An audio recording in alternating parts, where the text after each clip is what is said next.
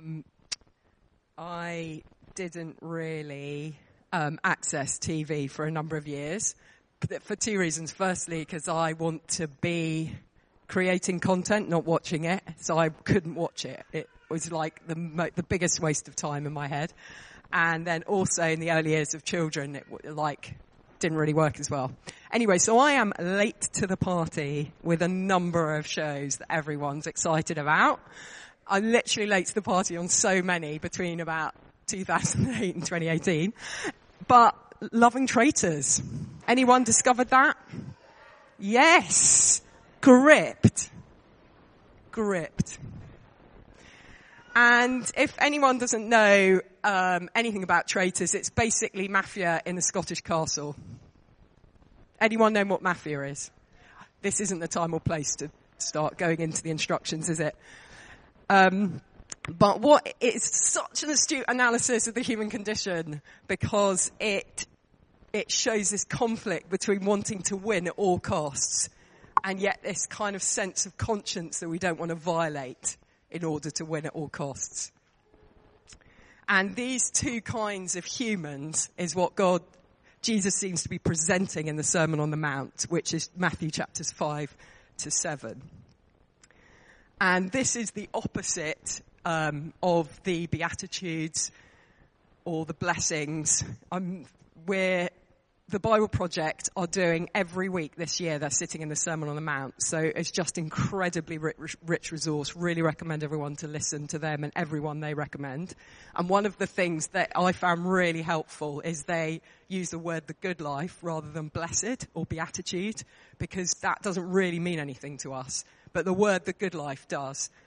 And this is the opposite. So I've written the opposite of what the, the three triads, the nine beatitudes are that I think represent what Jesus was teaching in the first century in the Middle East, in Greco-Roman culture, in heavily religious Judaism, but also in the 21st century now in the West. There's this same kind of worldliness, this same spirit that is transcendent in the human condition. The good life is found in being self-sufficient. The good life is found in feeling good. The good life is found in being self confident. The good life is found in not caring too much. Really want to hone in on that one, particularly today. The good life is found in avenging wrongs. The good life is found in self gratification. The good life is found in divide and rule. The good life is found in being popular. The good life is found in people speaking well of you. So, in Jesus, the context he's teaching to a community of people who were not the religious elite of their own community, and their own community, the Jewish people, were under Roman oppression. So he could have easily been speaking a message to the oppressed about trauma, couldn't he? That's exactly the lens through which we could and he could be reading them. But he didn't stop there he went, he gave them agency. He honored their dignity in, in the presumption that they too had a vision of the good life. We can often patronize the oppressed, whoever they are, by assuming the good life only doesn't really count. But what I love about the, the doctrine of sin is it basically gives us all agency. We're all accountable, doesn't matter what situation we're in, to follow Jesus or not. We have free will, we have agency. And so he speaks to them a very similar word that he would speak to us, which is quite extraordinary. And in the Sermon on the Mount, he, one of the things that people critique it, they say it's idealist. It's not for now. It's for another place. It's a utopian idea. But if you look at what he's talking about, it is absolutely the guts of everyday life for everyone. So I'm just going to give a little kind of overview of the kind of humanity he's addressing in the Sermon on the Mount. People then and now value success, strength, and superiority. People turn a blind eye away from poverty, grief, and the hard work of reconciliation.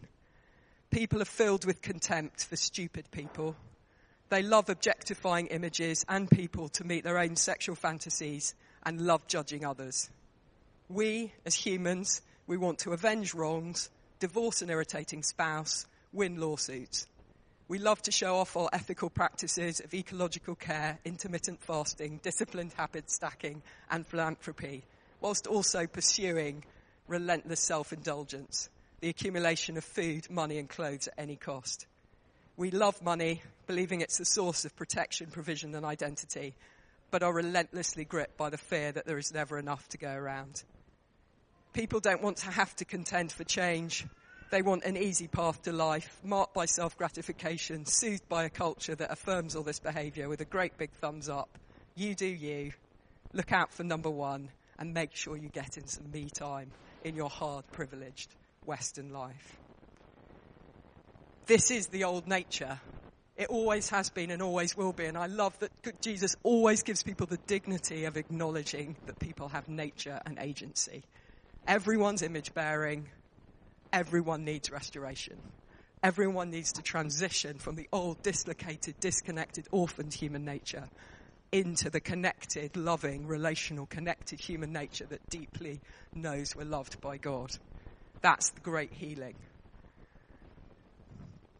And so we're doing 10 teachings on the Sermon on the Mount, looking once a month at different aspects of this old new nature dynamic. So we hit the final teaching looking at these two images of life. One of them is a community of people that hear Jesus' teachings but don't put it into practice. And when the storms come, their house collapses. And another is an image of a community of people who hear the teachings of Jesus and when the storms and trials of life come, they stand on the rock. The reason we know it's for this age and now is because storms won't come in the new creation. They come now. Storms and trials and difficulties come now. And he wants to build a community of people that can stand when the storms come. And he's going to show us exactly how to do it he, we will look at the fact he's building, he uses the image of a city on a hill. This is a polis from which the word we get is politics or political. Jesus is king. Doesn't really resonate in a constitutional monarchy. We don't really understand that compared to the ancient world where they had the law of life and death. Jesus is Lord, as Caesar was. Jesus is Savior, as Caesar, Caesar was. Maybe Jesus is Prime Minister, Jesus is president, Jesus is governor, Jesus is mayor. Jesus is the leader of a citizenship where everyone flourishes and it demands full allegiance. These are political terms he's using. All the way through, all the New Testament writers are not using other worldly utopian terms.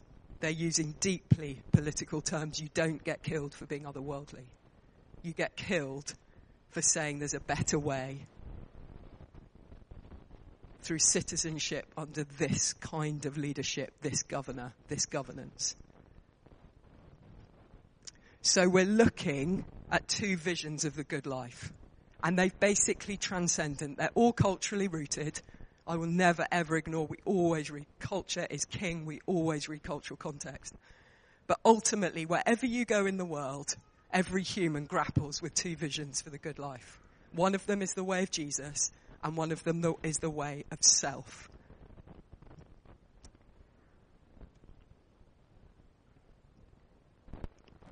So, we've been looking at how Jesus, teaching in Luke on the state of humanity, when he comments, walk, walk, walk with me here, on two extremely traumatic, destructive narratives from the Hebrew Bible, the Old Testament.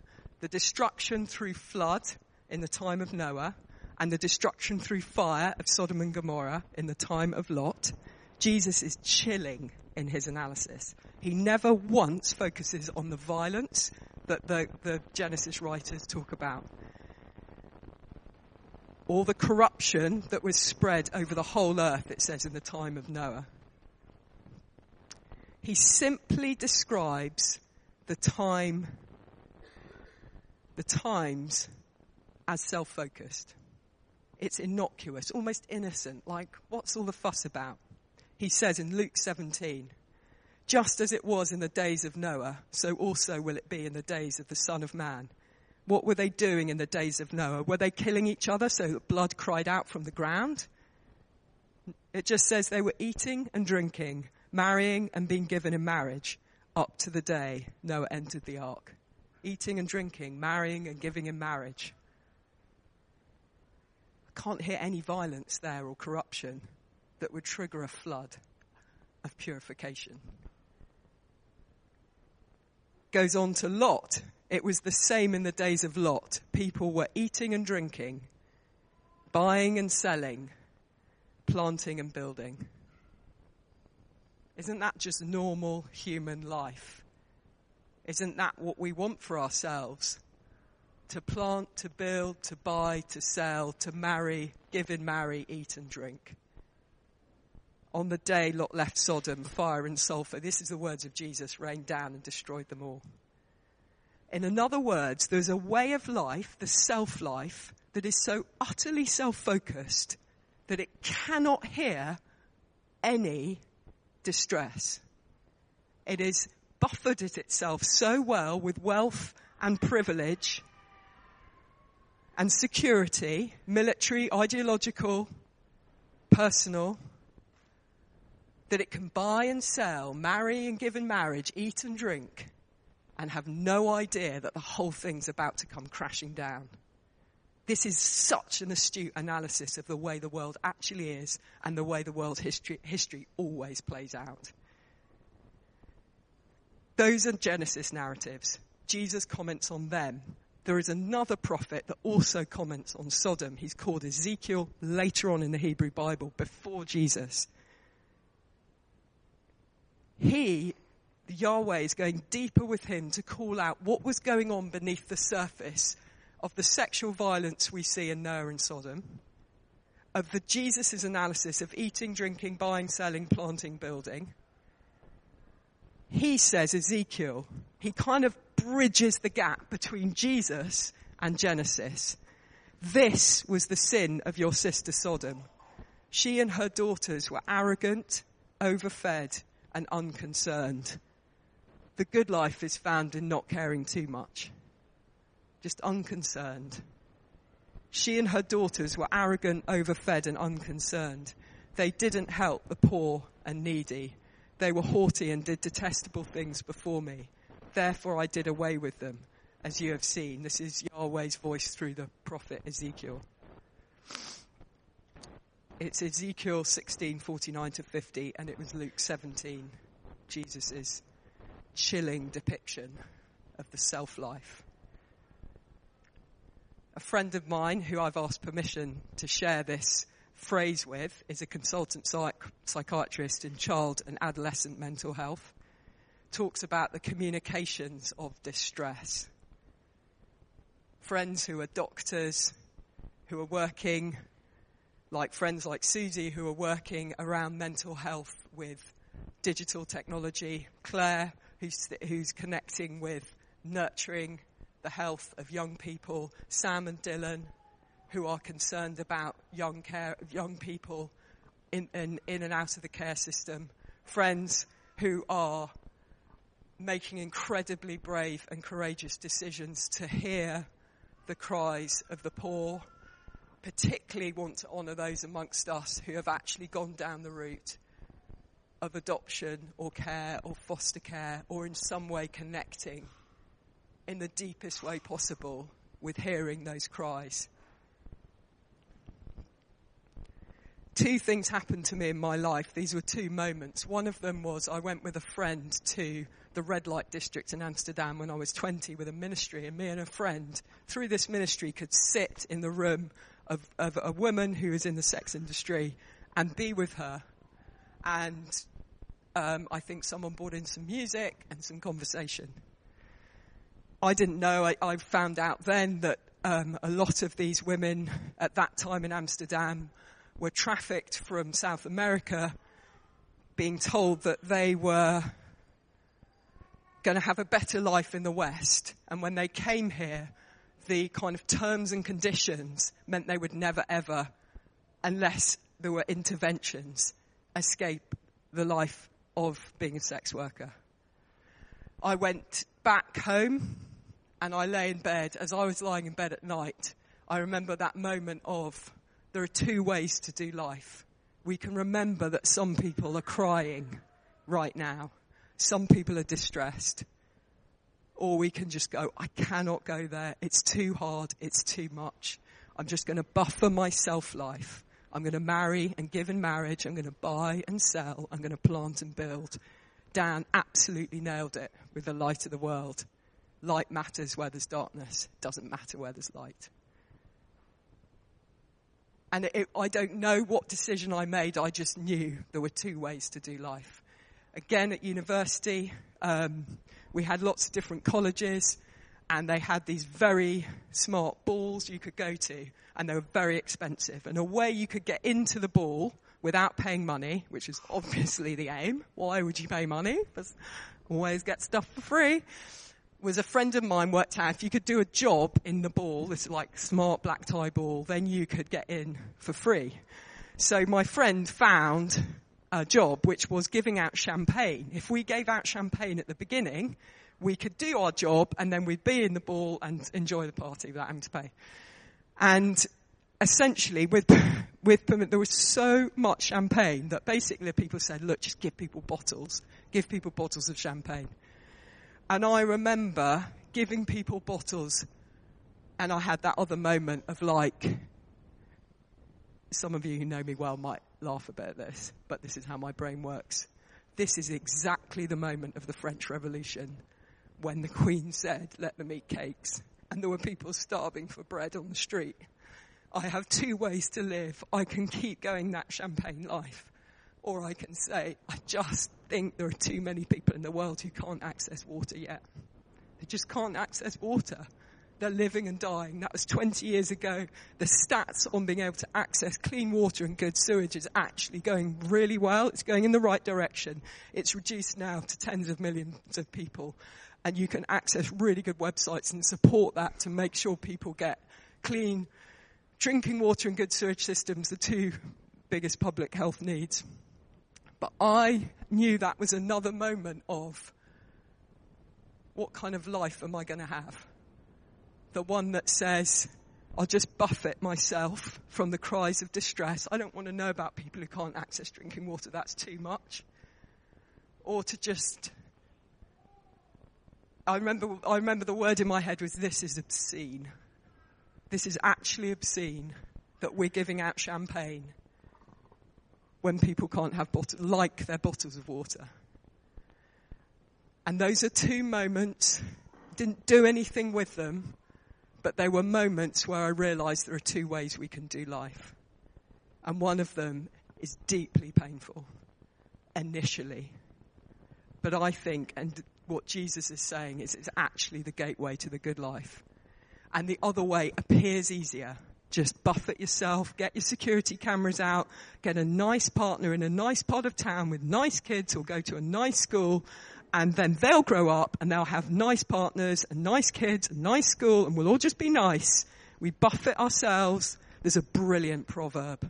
There's a brilliant Hebrew proverb which says, to the rich, their wealth is their fortified stronghold. You just buy your buffering, buy that security. And Jesus is very sharp because he's basically saying that's not real.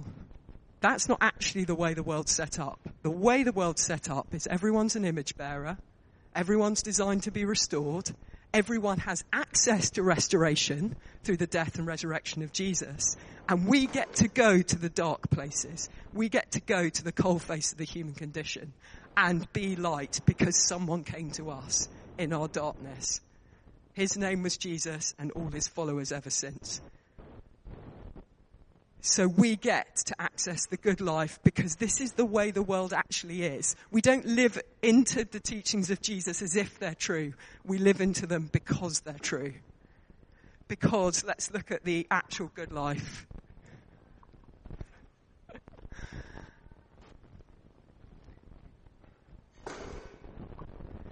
I'm doing this every time so we can really get a visual. And again, thank you to the Bible Project for this.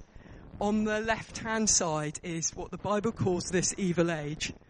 We don't like words like evil. We want to be a few evil people in the world. because we can contain that. I can think of a few names of evil people, we'll put them over there. But the rest of us, we're pretty good with our self lives, planting, buying, selling, thinking about our new kitchen and our partners and our kids.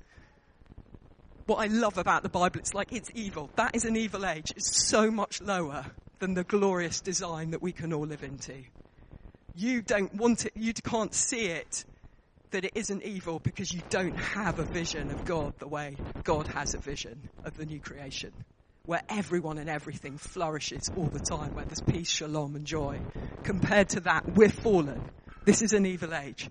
And when Jesus came, he inaugurated new creation. He inaugurated communities who would take his teachings seriously throughout the world and show what heaven on earth looks like. Light and salt. We're going to come to that.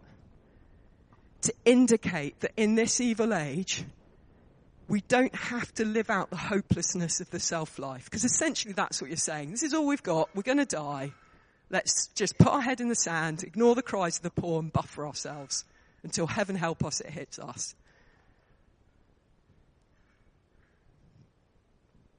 And he's kind of saying, if you live into the good life, which I'm just about to read his definition, you will be salt and light you will be the people that actually acknowledge the cries of distress. With this particular issue of the communications of distress, the reason we don't have to listen to them and we can block them out is because they're young people. They're young people. They don't have the voice or the agency or the education maybe yet for some of them. They're young people. We can't, we don't, we can block their cries out. We can silence them.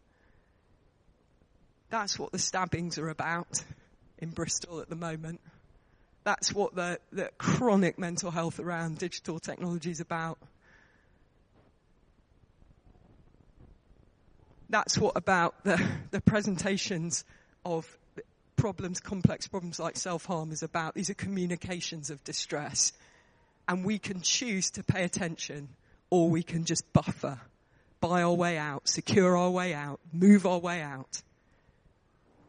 I, it's just a chilling story of a particular church that would praise God on the surface in West Africa where underneath the African American slave trade was happening underneath in the attic, in the basement of where the church was worshipping.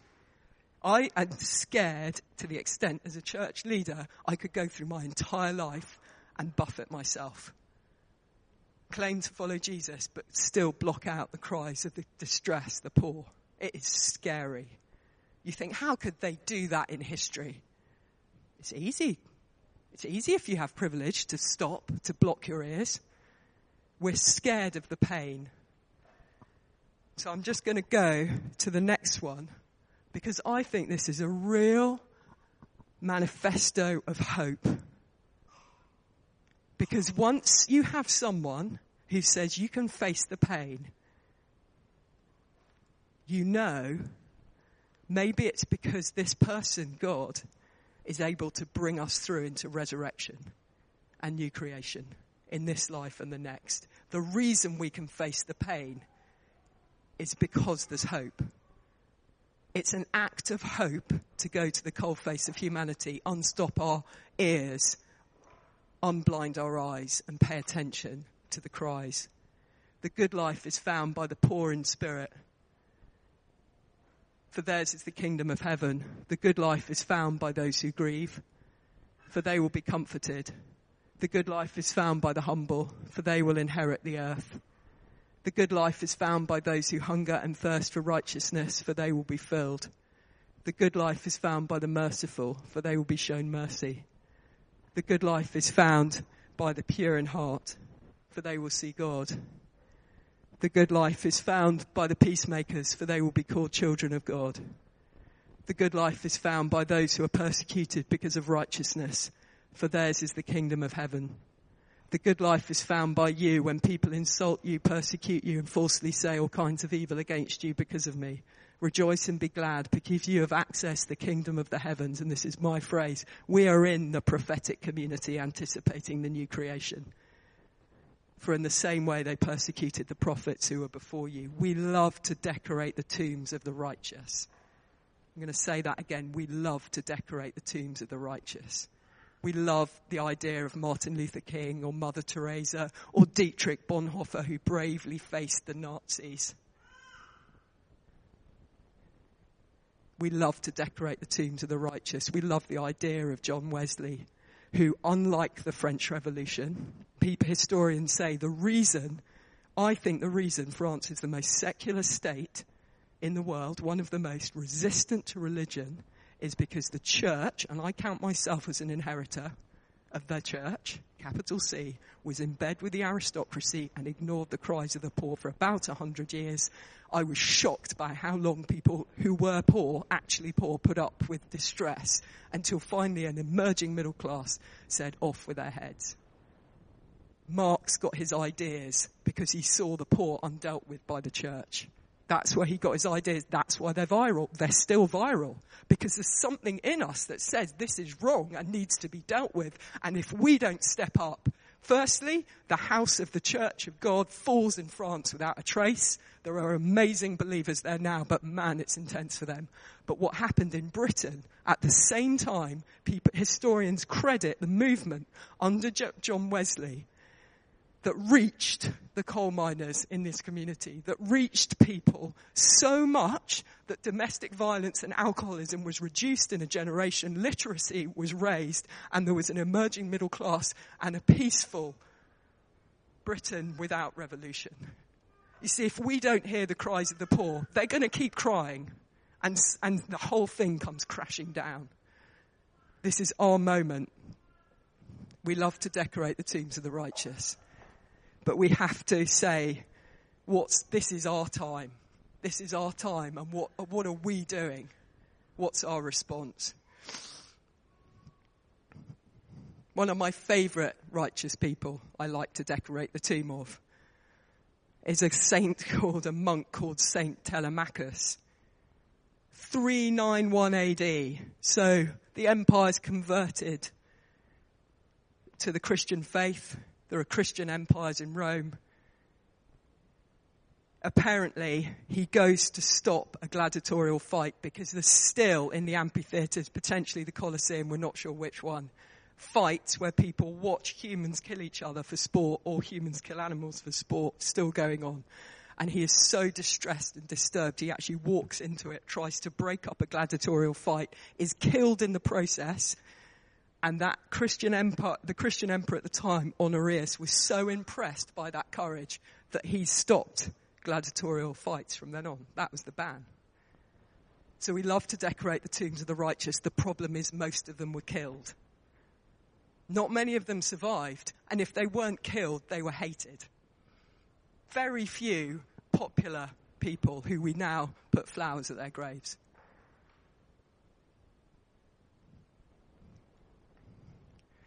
But there's another kind of humanity, and this is the good news. This is what we're invited into. This is what's happening amongst us.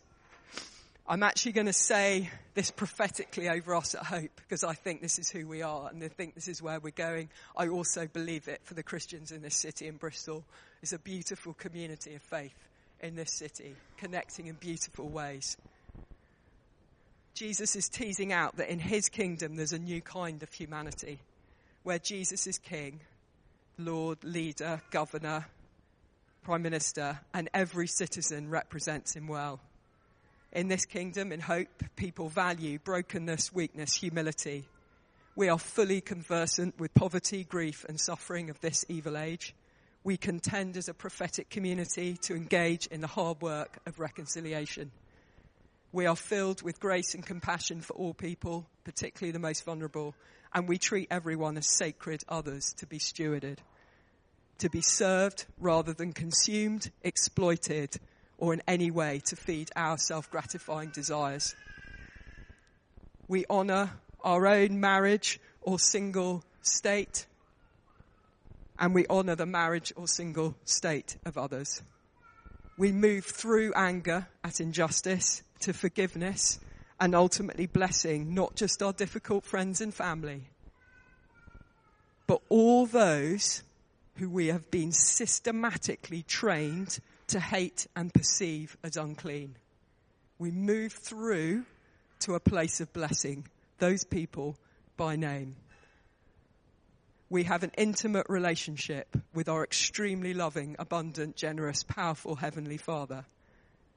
And as a result, we are fully orientated, every thought, word, and deed, towards seeking, as in a treasure hunt, His kingdom, His good governance, fully trusting that all our material needs of food, clothes, and money will be met in abundance, as if we are royalty because as children of the kingdom, we are.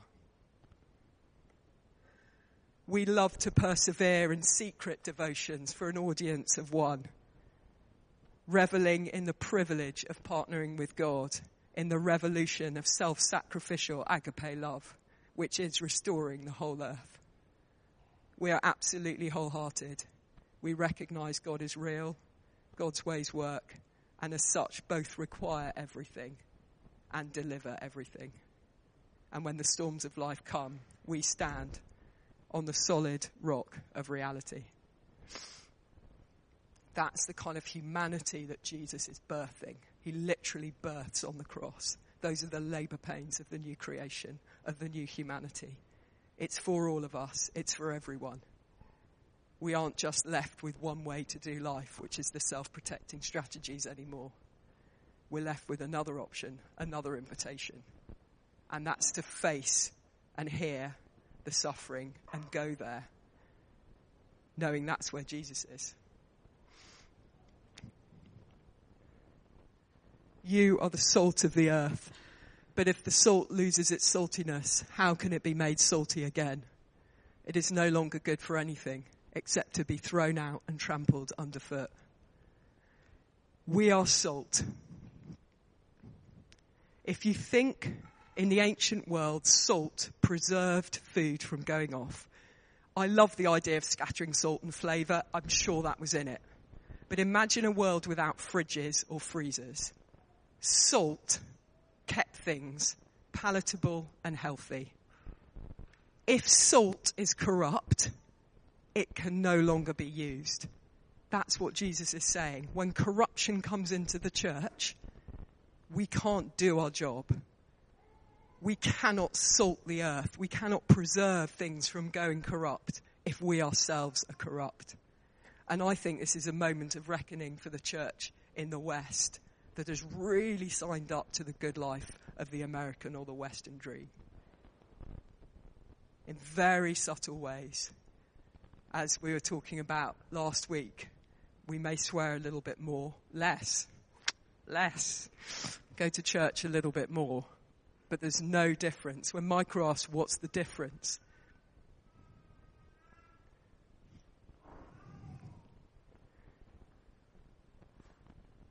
God will always be restoring the world and the earth and humanity. That's not the issue. The issue he's pointing to is will we say yes to purity of heart? Or will we collude with corruption? Don't forget, Jesus doesn't talk to everyone. He's talking to the people, he says, who hear my words and put them into practice. You'll stand. The people who hear my words and don't put them into practice will fall. He's calling us to account because we've heard his words. He's very, very fair. He doesn't call people to account who have not heard his words. But once we've heard his words, we're called to account. You are the light of the world. A town built on a hill cannot be hidden. Neither do people light a lamp and put it under a bowl. Instead, they put it on its stand and it gives light to everyone in the house. In the same way, let your light shine before others that they may see your good deeds and glorify your Father in heaven. Light just needs to be itself to be light. But as Dan said so astutely, it does need to be in a dark place to be effective. We don't need to change or conjure up or do anything other than be ourselves. But we do need to be prepared to engage with darkness.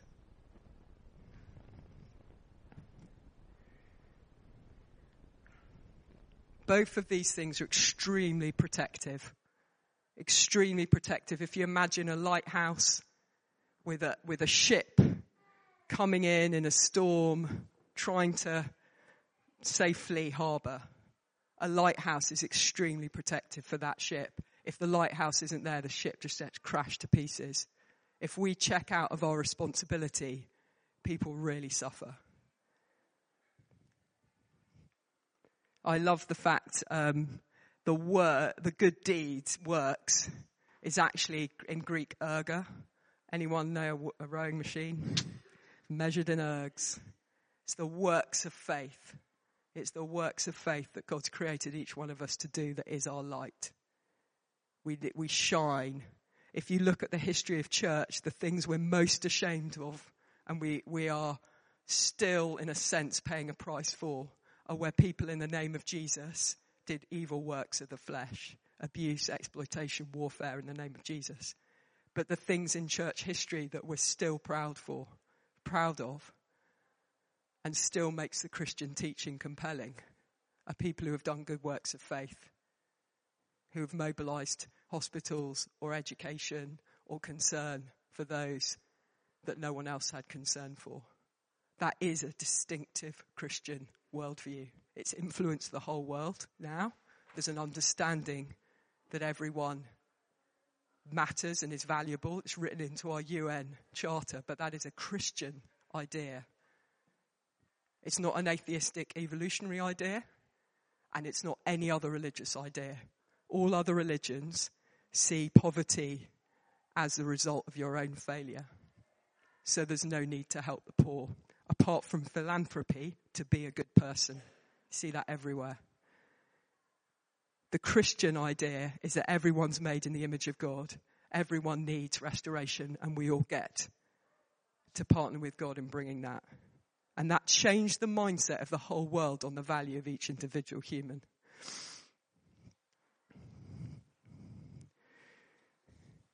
So I'm really excited about the AGM. I've been think, trying to think of a really good, like the annual something great beginning with G and something really then. I can't think of any because we're going to do a number of things, but one of the things we're going to do is know your why. We're all, a number of people from Hope are going to share in two minutes their why. I'm just going to say who they are now. And there are lots of people also who are going to give a two minute video because either they prefer to do that than say it or they can't make tonight. So Jez is going to do two minutes on why Bristol Housing Festival. Joe on Why Streams Learning Hub, Sarah, Why Holy Squiggles, Joseph and Chloe, Why Ukraine Hub, Sam and Dylan, Why The Well, Susie, Why Papaya, Rob, Why New Medical Approaches, David, Why Good Faith Partnership, Christy, Why Celebrate Recovery, Claire, Why Food Bank, Ben and Joe, Why Initiate, Malcolm, Why Eleven Life, Rachel, Why Bible Book Club, Paul, why Trinitarian Faith Course? Marilyn, why Life Group? Andy, why the workplace? And rather poignantly and movingly, particularly this month, Roger and Angie, why Lee Abbey, Knowle West? And we want everyone mobilized knowing their why. Why are we here? What are the good works of faith we're designed to do? It may be you join in with what someone else is doing. This is our boat vision. Or you are called to be a boat and you need other people in with you. And at this point, one more time, I just want to honor those who have taken in and are nurturing in, through either foster or adoption children in the care system. That is the deepest and most profound boat and for all parents as well, or and other carers looking after young people with additional needs. Those are the most profound boats. We're not putting them up front for obvious reasons, but in some ways that's our heartbeat.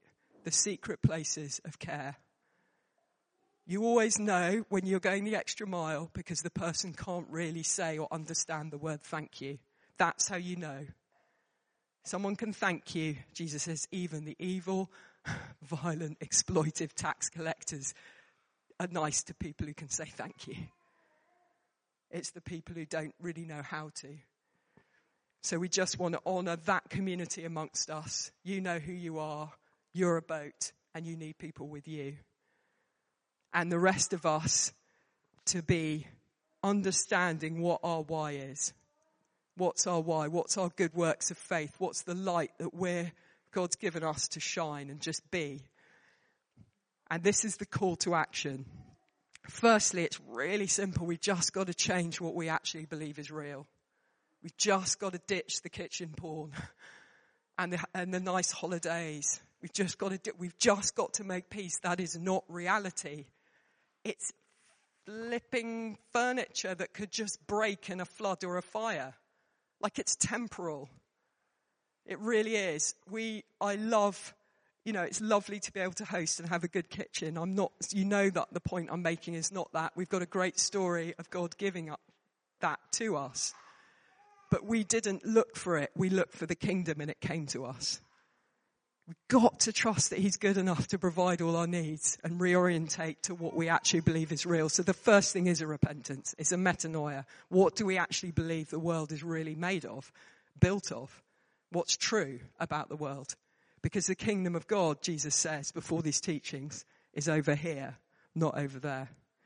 The second thing is, and this is so hard for a very sophisticated, 21st century kind of humanist, practical atheist Christians. it's a great phrase. Practical atheism is where people call themselves Christians. When it comes to the crunch, they worry about money and stuff like everyone else. In a sense, they don't know they, we really believe in God. The second thing, we will have this massive desire to fix it we're going to fix it. There's a problem with clean water. There's a problem with the care system. There's a problem with education. There's a problem with young people. We're going to fix it. We have to lay that down. Our visions are too small. Our resources are too weak. We are too limited and the ego's too strong. We have to surrender our desire to fix things. We have to hit, and I've done over the past few years, a massive wall of disappointment at our own failure.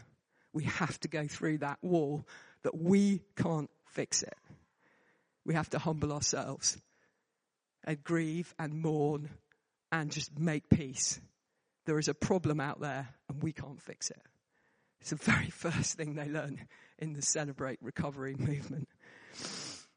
Then after that, we say, but we're still in.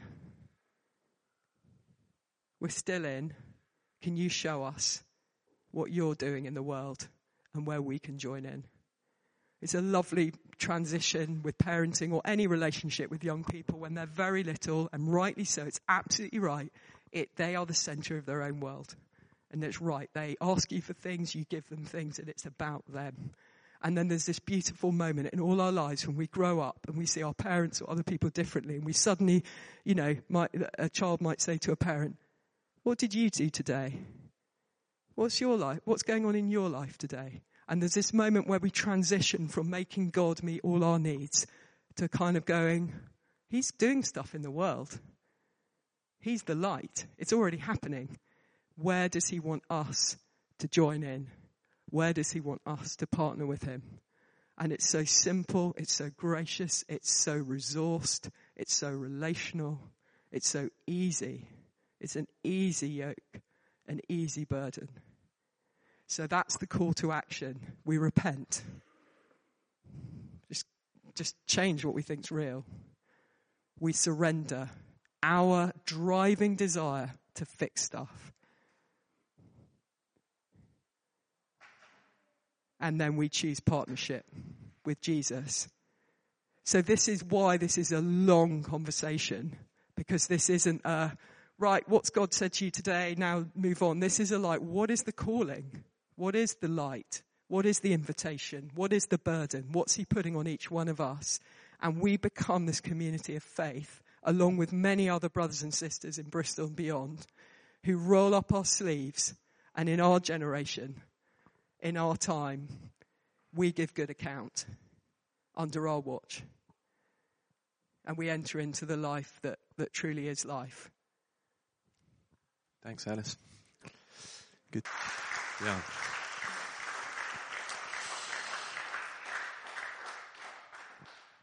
So as we come into land, um, I'd like us to particularly pray for the city with regards to knife crime right now. Um, I was talking with Marvin on Friday, um, and it does feel like the city's got to, it's a bit of a tipping point happened, and doesn't it? In terms of there's just been a lot of incidents recently. There's been some more more things uh, very recently. And um, Marvin was saying, you know, what can the church do? And I was just thinking about the about about um, salt and and thinking that there's probably there's probably a bit of salt on pretty much every street in Bristol, right? There's probably a Christian either in or close to every street in Bristol. Um, how can we how can we uh, respond to this? How can we we can pray, and it's important that we do pray, but do we also need to do some stuff practically? And I, I don't really know what the solution is right now. Uh, you know, as with the examples that Alice has given, a lot of these things are too big for us to sort of say, okay, let's go and sort this out tomorrow. But just like all the, stories of faith we see through the, the, the gospel, through the Old Testament and the Gospels, we can partner with God in, in this stuff.